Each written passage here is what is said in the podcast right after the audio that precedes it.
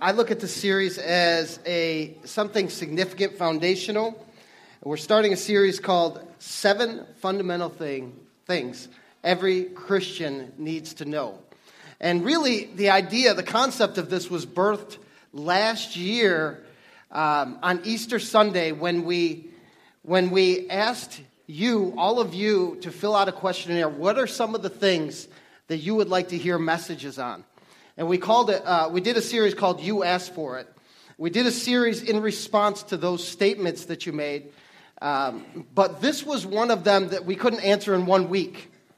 The statement went something like this. Um, and by the way, this coming Easter we'll do the same. We'll give the people uh, present on Easter Sunday an opportunity to submit some things that they would like to hear in the coming year. And we usually do it in a series called You Asked For It. Um, but here's, here's how the statement went it went something like this um, Would you consider covering some of the foundational principles of the Christian faith? And I began to look at that and I said, you know, it's been a while. We did a series uh, a year and a half ago called Old School and did some of the, the foundational principles there. But, um, you know, this stuff, even though it's old, can never get old. You know what I mean? Um, and, and we can never move past the fundamental things of the faith. And so today I want to talk to you about the cross. And if you look to my right, your whatever up front in front of you, you'll see this amazing cross that Leo Duty built before he uh, left town to go on a cruise with his lovely wife. And I so appreciate him filling this out. But today I want to talk to you about the cross. We'll do a few few messages, I believe, on the cross. And uh, today I want to talk to you about the cross being a place of exchange, a place of exchange, and it'll make total sense to you. I hope at the by the end of the service. Um, but the reality is, I was reading I was reading so many things about the cross just in preparation, trying to just lay a foundation in my heart again um, about this topic. And, and I came across a statement that was just amazing by a theologian. He said this He said, The cross is the great jewel of the Christian faith. It's the great jewel of the Christian faith. I do know this without the cross, there's no Christianity. You know, without the cross, there's no Christianity. So today, I want to start off by reading a passage from the book of Luke. It's a, it's a lengthy passage, bear with me, uh, but it's, it's powerful, related to Jesus going to the cross. And this will be the, the starting point as it relates to uh, this discussion today. So I want you to turn, you could turn in your Bibles, Luke 23. You could look in your app. There's also message notes there. Um, or you could follow along on the screen. The, the passages will be there as well. Luke 23, we're going to ver- start verse 26. It says this As the soldiers led him away, they seized Simon from Cyrene, who was on his way in from the country, and they put the cross on him. I mean, Try and visualize this thing with your mind. I mean, here's a guy visiting the city of Jerusalem, and he's forced to carry the crossbar of the cross of Jesus Christ. I mean, this just innocent guy. His two sons were there, by the way, which we read in the, book of Mark. So they put the cross on him, they made him carry it behind Jesus. It says, a large number of people followed him, including women who mourned and wailed for him. It must have been quite a scene. If you skip down to verse 32, it goes on to say, Two other men, both criminals, were also led out. So there's this procession of people, this massive amount of people. Criminals were led out with him to be executed. When they came to the place called the skull, they crucified him there, along with the criminals, one on his right, the other on his left. And Jesus said, Father, forgive them, for they do not know what they are doing. And they divided up his clothes by casting lots. The people stood watching, and the rulers even sneered at him. They said, He saved others, let him save himself if he, if he is God's Messiah, the chosen one. The soldiers also came up and mocked him. They offered him wine vinegar. And they said, If you are the king of the Jews, save yourself. There was a written notice above him which read, This is the king of the Jews. One of the criminals who hung there hurled insults at him. Aren't you the Messiah? Save yourself and us. But the other criminal rebuked him. Don't you fear God, he said, since you are under the same sentence? We are punished justly, for we are getting what our deeds deserve. But this man has done nothing wrong. Then he said, Jesus, remember me when you come into your kingdom. Jesus answered him, Truly, I tell you, today you'll be with me in paradise.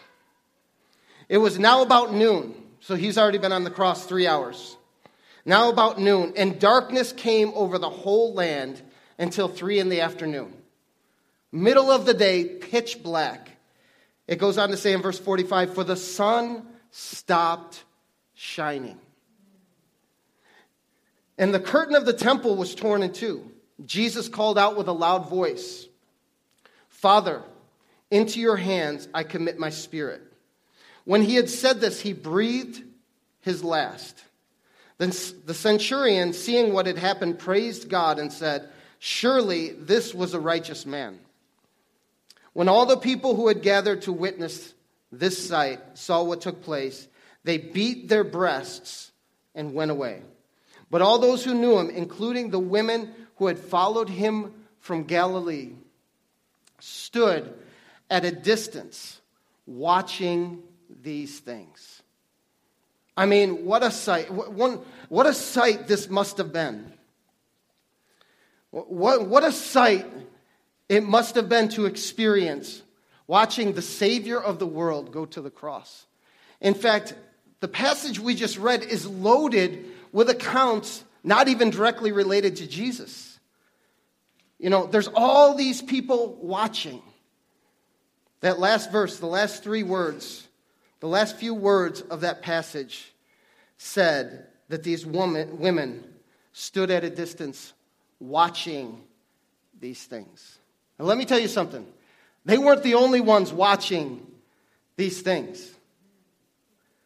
You know, let me tell you, the eyes of the Father were watching these things. All of heaven were watching these things. Here's the Son of God crucified on a hill with a criminal on his left and a criminal on his right. There were many people, so many different people uh, uh, involved in this story, and they're all watching these things. The eyes of some of his followers were watching. His mother was watching. The criminals were watching.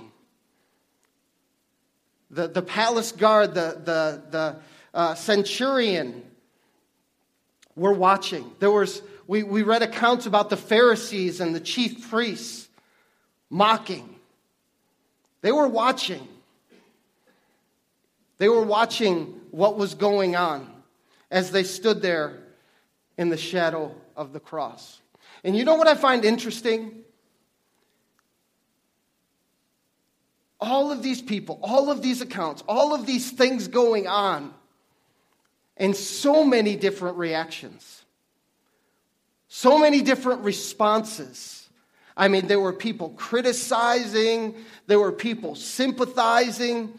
Uh, there, there's uh, Mary, the mother of, of Jesus, along with Jesus' disciple John.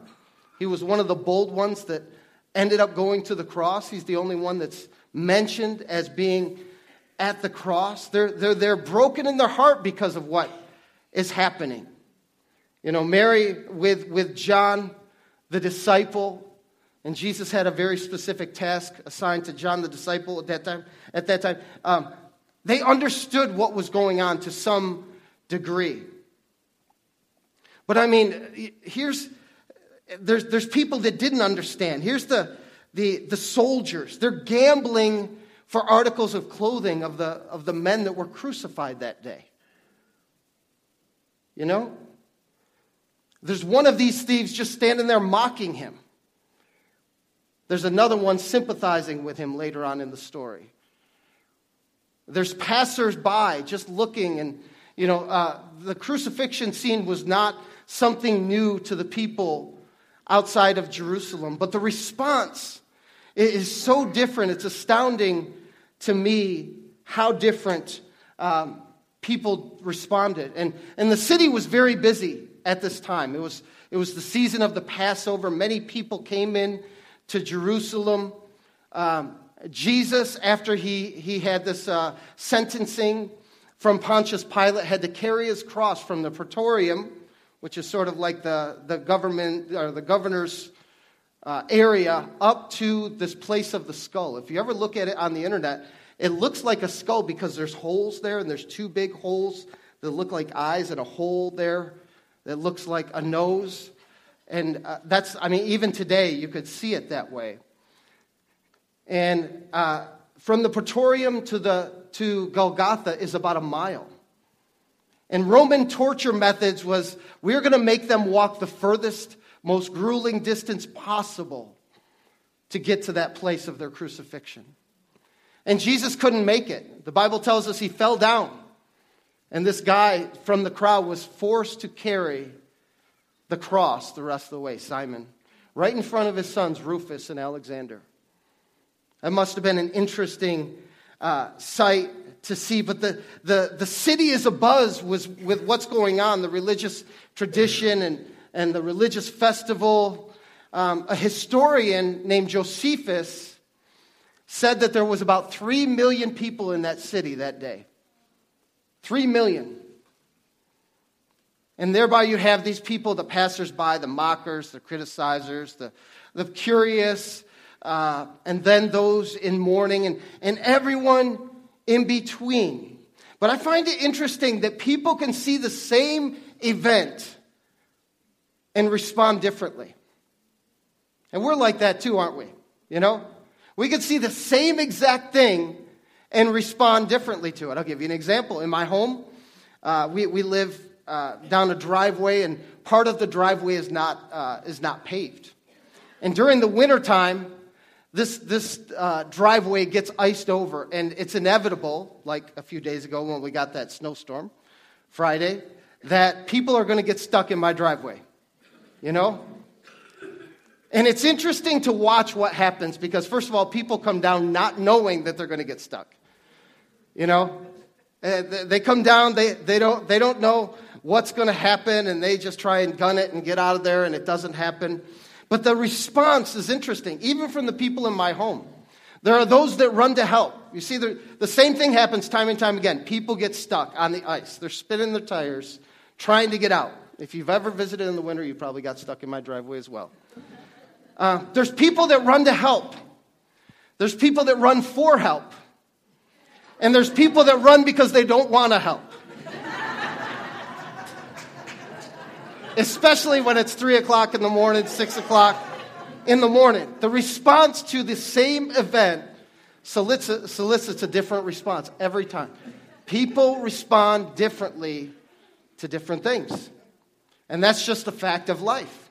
That's a fact of life. That's just sort of a, an example in my world. People respond differently. Now, now the cross and, and the events leading up to and th- that weekend with the death, burial, and resurrection um, is, is the greatest event that ever took place in human history. It's the greatest event. Those six hours changed the course of human history forever. But I just can't get over the responses, you know? For some, that changed people's lives forever. For others, they, they know about it, they looked at it, they watched it. They may talk about what they saw that day, but it didn't change them. You know what I mean? It, it, it, didn't, it didn't have an effect on them. And so um, I say all that as I lead up to some of the points that I want to share with you today is this. I don't know about you, but I want to be aware. I don't want to be a casual observer of the events of the cross. I, I don't want to be one whose head is full of knowledge of the cross, but it has no effect on my life. You know what I mean? I, I don't want to be the one that can talk about it, you know, uh, uh, but I'm not changed by it. And so, as we begin to, this series today, I, I want to just bring this short message from the mindset of listen, you may be aware of the cross, the events of the cross, what happened in the cross. but has it changed you? Are you living in that reality today? Are you living in the reality that the cross is a place of great exchange for you every day of your life? It's not an event that you pray this little prayer and it, you know, it, you're good now. You've got a ticket to heaven. It's not about that. It's about changing your life today. And so I have four uh, examples of how the cross is a point of exchange for us. But before I get to that, these people, they were watching closely the events of that day. And the reality is, the cross sends a visual message to all of us. The cross sends a visual message to all of us. I, I don't know. Isn't the cross beautiful? I mean, come on. It's, it's amazing. I love what God has done through the cross. And we see this, this vertical beam here. This, the, the message that that sends to me is this that I can approach God, that God has made a way for me. It's, it's, it's, it's, a, it's a beam that's pointing up to heaven, that God is, is accessible. That this is, this is uh, the way that Jesus fixed this great chasm between mankind and God. Mankind in his, in his and her desperate sinfulness and God in his ultimate holiness. It's through the cross, through this, this vertical beam on the cross, that, that God, through Jesus Christ, bridged the gap to say, I know you're sinful and I know I'm holy, but I've got a plan. And his son, his son hung on a cross. His son hung on a cross for us because the Bible says that all have sinned and fall short of the glory of God. That portrays our sinfulness. But then it says in John 3:16, "For God so loved the world that he gave his, his son, his only son, and whoever believes in him will not perish but have everlasting life." You know, he could have left us in our sinfulness. He could have left us in our separation from God. But no, he had a plan to fix our sinful problem without, without uh, sacrificing justice and his holiness at the same time. He sent a perfect sacrifice in his son. So, so we have this access to God. The, ver- the vertical beam talks to me about the vertical, about the access that we have to God, about his, his approachability, about the fact that he's made a way for us. He made a way for me, he made a way for my family. He's made a way for your situation, you know? He's made a way for us. And it doesn't only speak uh, vertically, but it also speaks horizontally. There's a visual message related to this, this horizontal beam that we see here. And um, uh, just, just the power of the cross is sometimes overwhelming to me, but He made a way for us to live a new way. You know? He, he's made a way for us to live a new life. He's made a way for us to, to uh, experience forgiveness. And, and through the, the forgiveness, the healing, um, the encounter we have with God, that carries over to our relationships, you know? We encounter forgiveness. If we encounter forgiveness, we can give forgiveness away. If we encounter love, we can give that love away, you know? Uh, and so there's this, this uh, we, we've experienced a new beginning. We could help people lead, we could help lead people into a new beginning in their lives. The horizontal beam relates to relationships, connectivity. You know, and, and I could approach others from a different standpoint because I've experienced forgiveness from God. You know, uh, I could approach relationships differently because I'm different after experiencing the cross.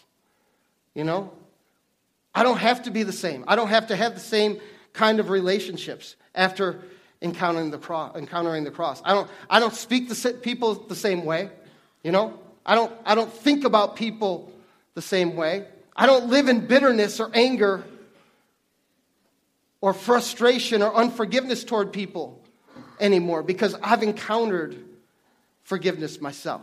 You get what I'm saying? It just paints this beautiful picture of how we relate to God and how we relate to others. I want you to see that. I want you to remember that that those that experience the love of God can give that love away. The forgiveness of God can give the forgiveness, that forgiveness away. Maybe you've experienced a miracle from God, and that miracle could be given away. You know, maybe God will use you to bring about a miracle in somebody else's life. And so at the cross, there's this powerful, powerful exchange that takes place that we all need to know and be reminded of.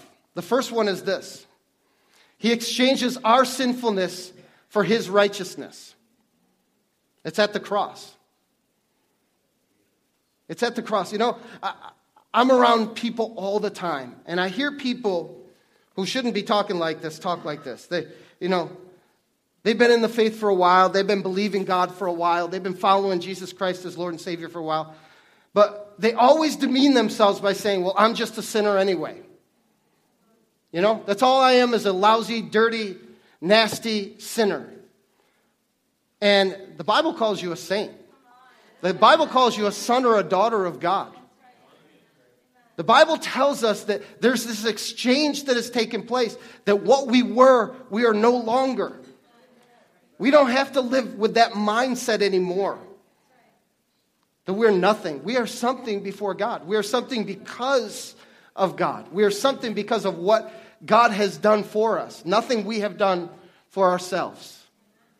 God has made us great in His eyes. He's calling us a son or a daughter, a prince, a princess. Come on. I mean, the greatness of God is all over his creation, especially in those who call him Father. And so this exchange takes place sinfulness, our sinfulness, for his righteousness. I want you to see a passage in 2 Corinthians 5. It just speaks to this directly. Verse 21 says this God made him who knew or had no sin to be sin for us, so that in him we might become the righteousness of God. The one who had no sin became sin. Why? So that we could become righteous. You see that? This exchange, this powerful exchange. Maybe you came in today and you're, you're thinking, you know, oh, I messed up again and woe is me and your shoulders are sloped, slooped down and you're looking at the ground because, you know, you're beating yourself up and the enemy is just helping with that. And he wants to drive you into the ground and grind you to nothing. And the reality is, no, that's not who you are. Jesus said, I give you my righteousness. You are the righteousness of God in Christ Jesus. This is amazing. This is because of the cross.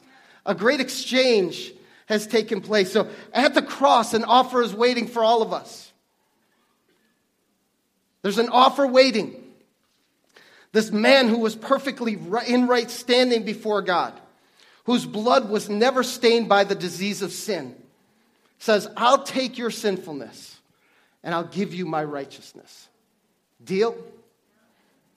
And we have a choice to make. I, I, we can walk away saying, man, before God, I, I'm like Jesus.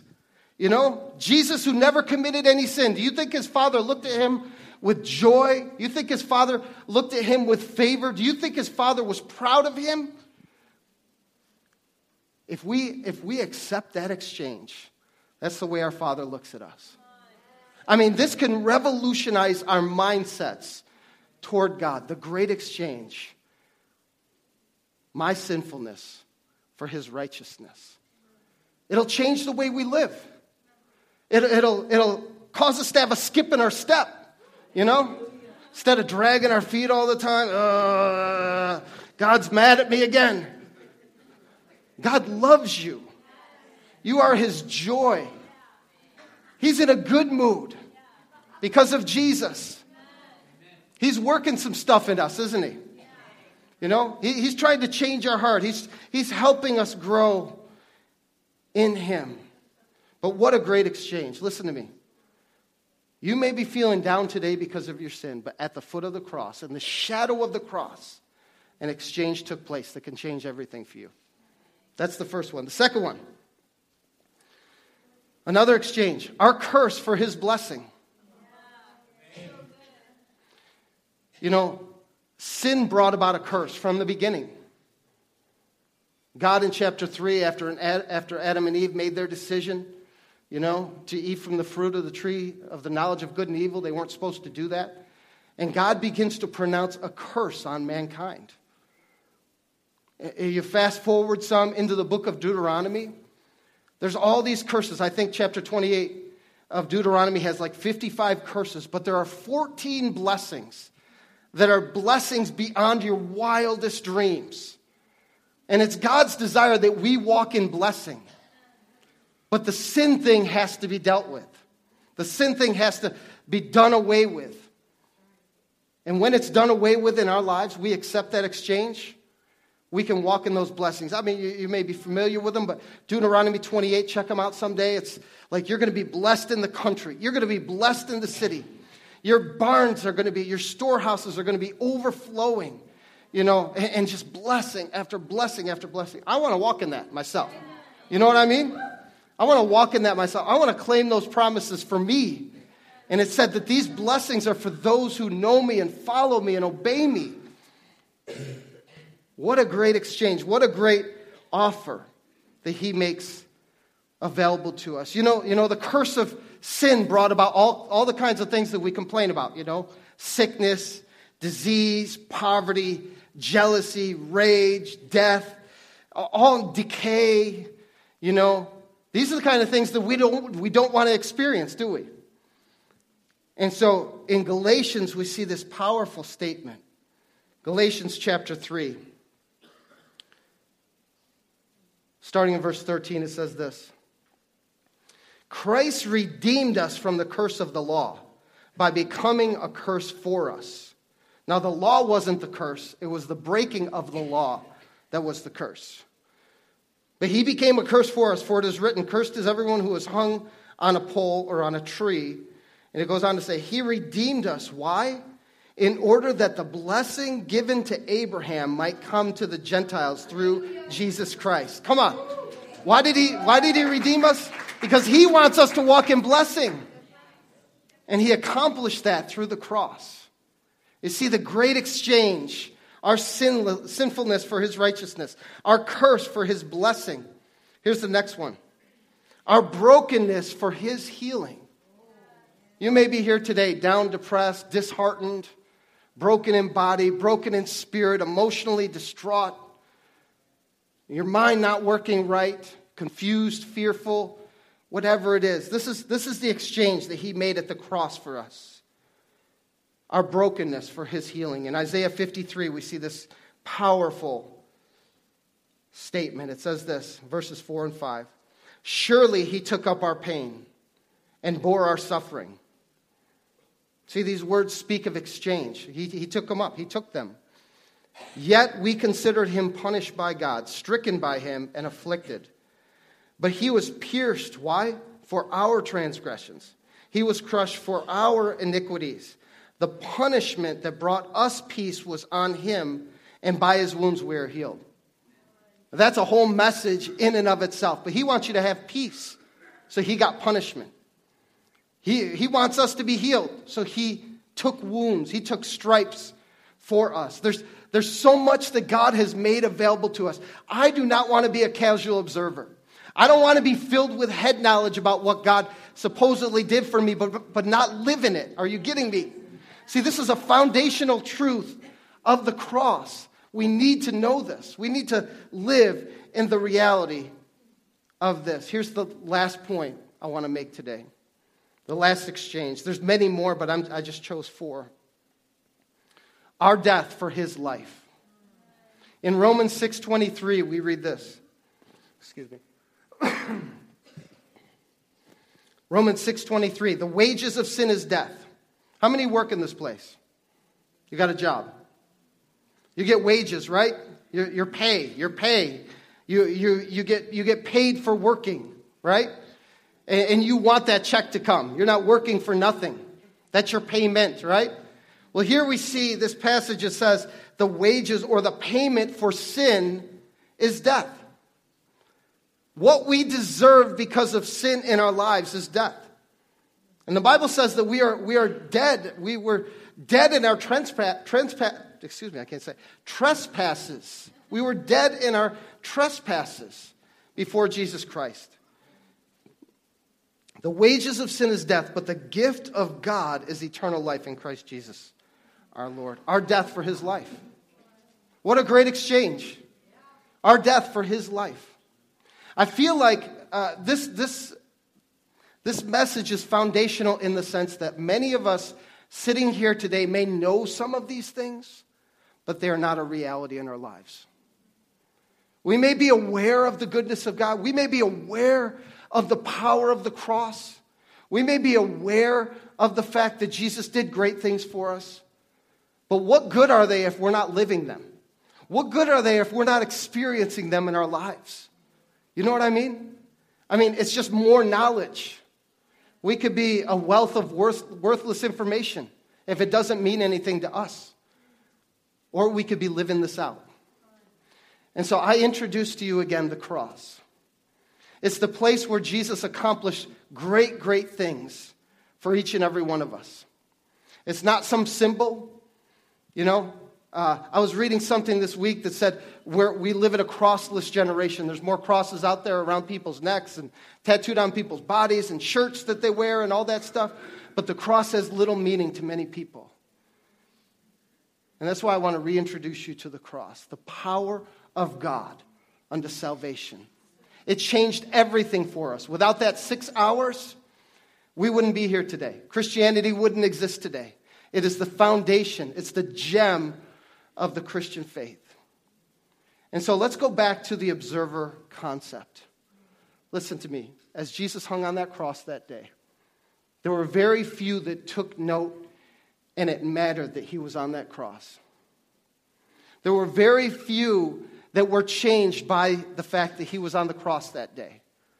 Most people went home, they did their same old things, they were never transformed by that day, by what they observed, by what they experienced. Oh, the story is, is replete with all kinds of people. You know, disciples, his mom, uh, the soldiers, the, the Pharisees, the chief priests, all kinds of people are in the story. The other thieves are in the story. Simon carried the cross. But very few, as far as record goes, seem to have been changed by that moment. And I say all that to say this we need to be changed by the power of the cross. We need to be changed. You know, we, we live this life, and there's so much that Christ has to offer. But we say, Yeah, I know about the cross. I prayed and accepted Jesus Christ as my Lord and Savior. But are you living in the power of the cross today? Are you experiencing his power in your life? Are you really alive? He said, I have come that you may have life and life to the full. Are you pursuing the healing that he's made available to you? Mind, body, and spirit. You know, are you walking in righteousness and the mindset that you are righteous before a holy God? Or are you walking as this, with this little pity party, like, you know, I can't seem to do this. Christianity is so hard. You know, the defeatist mindset. He has given us victory through the cross. He's given us victory through the cross. So I don't know about you, but I've decided I don't want to be a casual observer. I don't want to be one that, you know, glances an eye and says, oh, that poor guy up there, you know, pity, I pity him. I heard he was a good guy. I heard that he didn't even do anything wrong. I heard that it was the religious folks that put him up there. Listen to me. The cross can change us. The cross can change us here and now. And it is whatever you need, He's made a way for you to have it in Jesus' name. Would you stand to your feet? I'm praying that we have an encounter with the reality of the cross of Jesus Christ again. I'm praying that it, it, it, it, sinks deep down within us, that we, we fall within the shadow that is cast by that cross. That, that, that, that thing is something that we cling to. And if it's a literal sense, it's a literal sense, but I'm talking about the fact of what was accomplished there for us. I'm clinging to those promises. I'm clinging to what he accomplished. I'm clinging to the goodness of God for my life. It's my prayer that you say, you know what? I've, living, I've been living in subpar Christianity. You know, I, have uh, you know, I've been I've been doing the, the Christian thing, but I'm not experiencing the power in my life. If that's you, man, choose, make a choice today. Maybe you need to spend some time at the foot of the cross, under the shadow of the cross. But I'm telling you, make a choice to be different because of what Jesus Christ did for you, to receive it in your heart, to apply it to your life, to apply it to your family. He is a good, good God. He's a good God. He has great things for us. He wants to encounter, He wants us to encounter His blessings in our lives. Amen? And if you're here today that you've never taken that first step, first step toward Jesus Christ to say, you know what? I want to receive what you've made available to me. I want to receive that life. I, I, I want my sins to be forgiven. I want to take on your righteousness. If that's you today, today is a great day. The Bible says today is the day of salvation. Amen? Today is a great day to say, I want what you have for me. In fact, if you've never given your life to Jesus Christ and you say, Today, I want what God has for me, I've, I've never given my life to Him or I'm coming back to Him today, would you just raise your hand real quick? Today is my day. I want to give my life to Jesus Christ. Amen. I see a couple hands up there. If you've already done that, I'm, I'm not trying to ask you to do that again. If you're saying, I want to come back to Jesus Christ. Amen. Amen. I'm going to pray, include a prayer for you. But for the rest of us, let's, let's decide in our hearts today, even this week. Maybe, I don't know about you, but in my phone I put reminders, you know? I put reminders of each day, uh, some things that I need to do. Maybe you need to remind yourself to spend some time meditating on the, on the cross of what Jesus Christ did.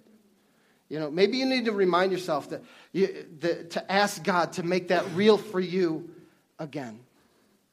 I don't want to be a casual observer, and I hope that you decide that you're not going to be as well, that this is, becomes real and powerful in your life. Amen. I want to pray for you. Father, today, Lord, we, we, we uh, as we initiate, as we start this series, God, we want to fix our eyes on the cross. We want to fix our eyes on the goodness of God. Lord, we don't want this to be meaningless we don't want the cross in our lives to be something that we're aware of but not experiencing its power in our lives, God. It's the power of God unto salvation to them that believe. And so, Lord God, we thank you for the power of the cross. We thank you that Paul said, I preach Christ, Christ crucified. The message of the cross is foolishness to those who are perishing. But to us who are being saved, it is the power of God. And so, Lord God, this week, Father God, I pray that you remind us that even as we read the scriptures, as we meditate upon your goodness, as you speak to us, God, focus us, refocus us on what really was done for us, God. That we don't live subpar Christianity, but we live in the power of God. That our, our, our faith is alive and well, strong in you. And I give you the praise for it right now. I bless your people. I speak your blessing your richest blessings over them, God. May they see your goodness in their lives, God. And I give you all the praise right now in Jesus' name. Amen.